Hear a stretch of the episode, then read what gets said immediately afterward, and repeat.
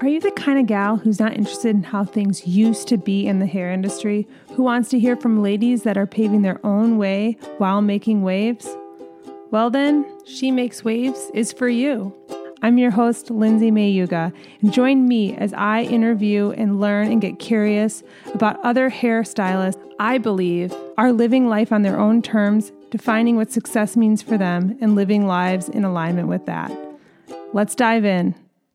Hey guys, so today I'm going to talk about how we are taught how to acquire things and not what to do when we lose them. I, I put notes in my podcast inspiration note section, and I don't know where this one's from, but my guess is it's from the minimalists.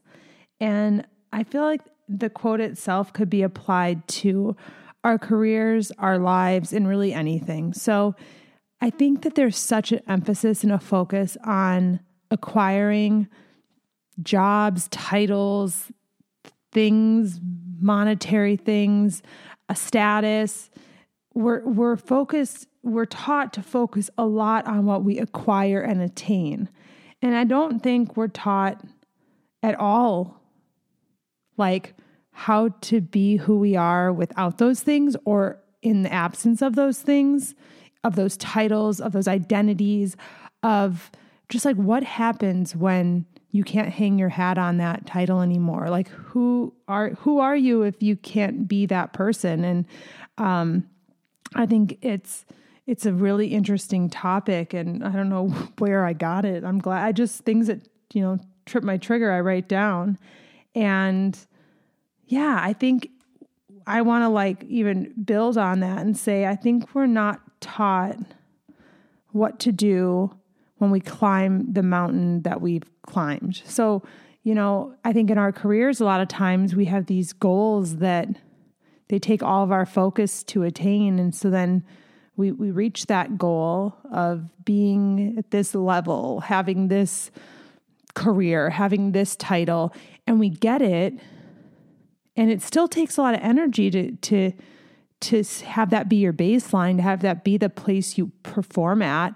But I also think that that that drive, that determination, that focus, that little bit of crazy you had to have to believe it was possible, I don't think it has anywhere to go.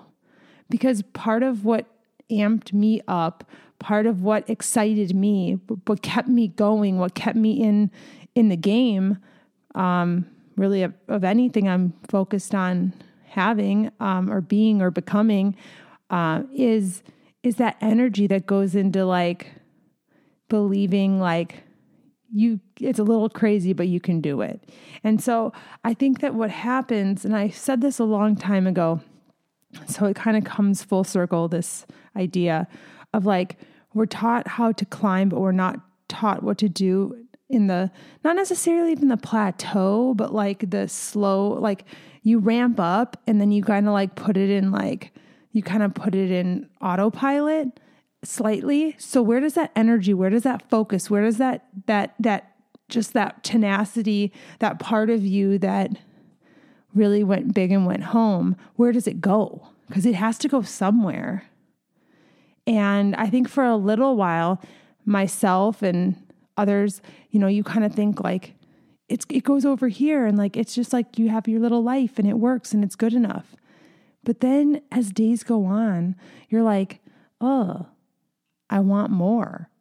And it's not something we really talk about about that intersection that so many of us face where we're put in a position where we have a lot of mental space that we're used to not having because it went into creating the life we currently have. But then we've created that. And so for me, I found that I can play the role of being content, part time working Lindsay for only a little while. And then it's like, okay, I need to channel this energy. It's like I no longer feel bad for having a mind that wants to keep growing. And that's going to look different for all of us. But what I can share with you is what different people I know and myself have done to keep that spark alive because I think, like anything, you know, like initially we're like, it's great, everything's good. But it's like the compounding day in and day out that I start to feel like humdrum about life.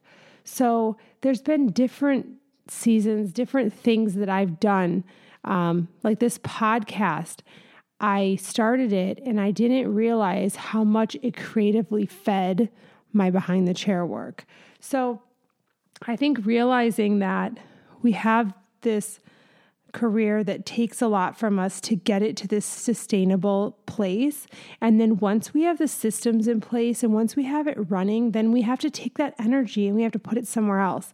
And it doesn't always have to be another career, like another like profit producing revenue stream necessarily. It can be a family, it could be a child, it could be a puppy, it could be photography, it can be prioritizing your wellness, which we all should be doing, but you know, it, it can be anything.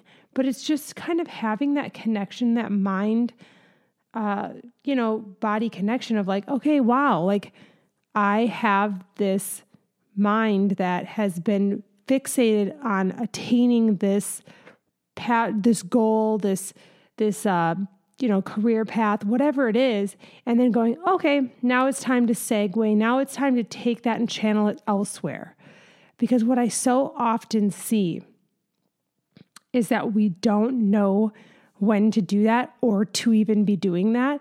And so instead, what we do is we start to get really frustrated in the career we're in when it was once our dream of being there. And it doesn't mean your dream's gone. It just means you you you attained it. You have that goal and and for a lot of us that, that can be enough.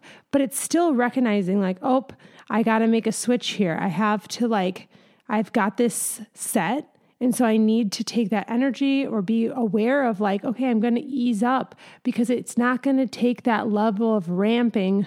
You've ramped it up to get it to where it is.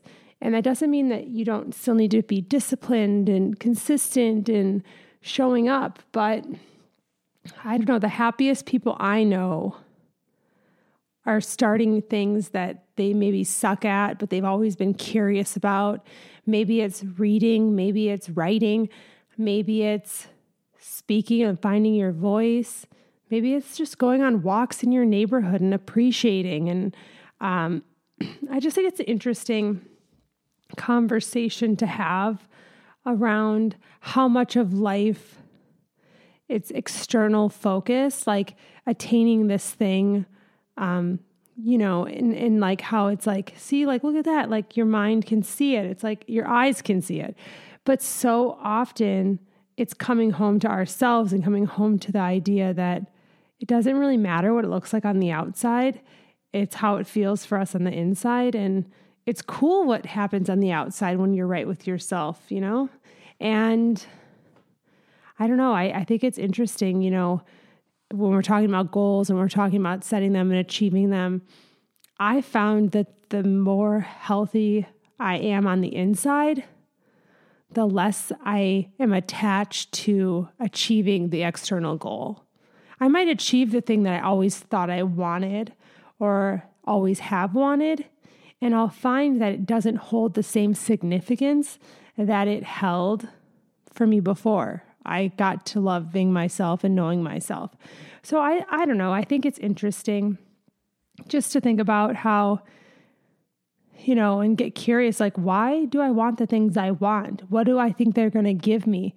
Because I found those external things don't actually give you the feeling you're desiring. And you're actually a lot closer to getting that and you probably don't need to buy that car or you probably don't need to even make it to that place in your career to feel the way you want to feel.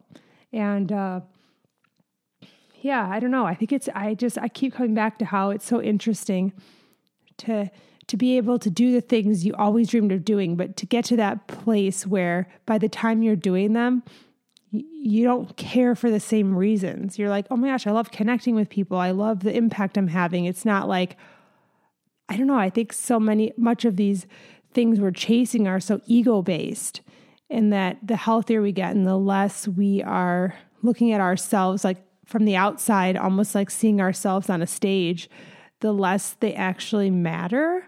And uh, if really what we're all seeking is freedom and connection and all these things that I think we all really actually want. Um, and then our ego is telling us, like, oh no, when you get, when you're on that stage or when you have that salon or when you do this, like, you're going to be that. And it's like, that's not how it works. It's just not how it works. You're still going to be that sad sack with all that stuff. If that's how you feel today, nothing that you get outside of yourself will, will give you what you really ultimately seek. So I leave you with those are some of my thoughts. Have a wave making day, and I'll talk to you soon.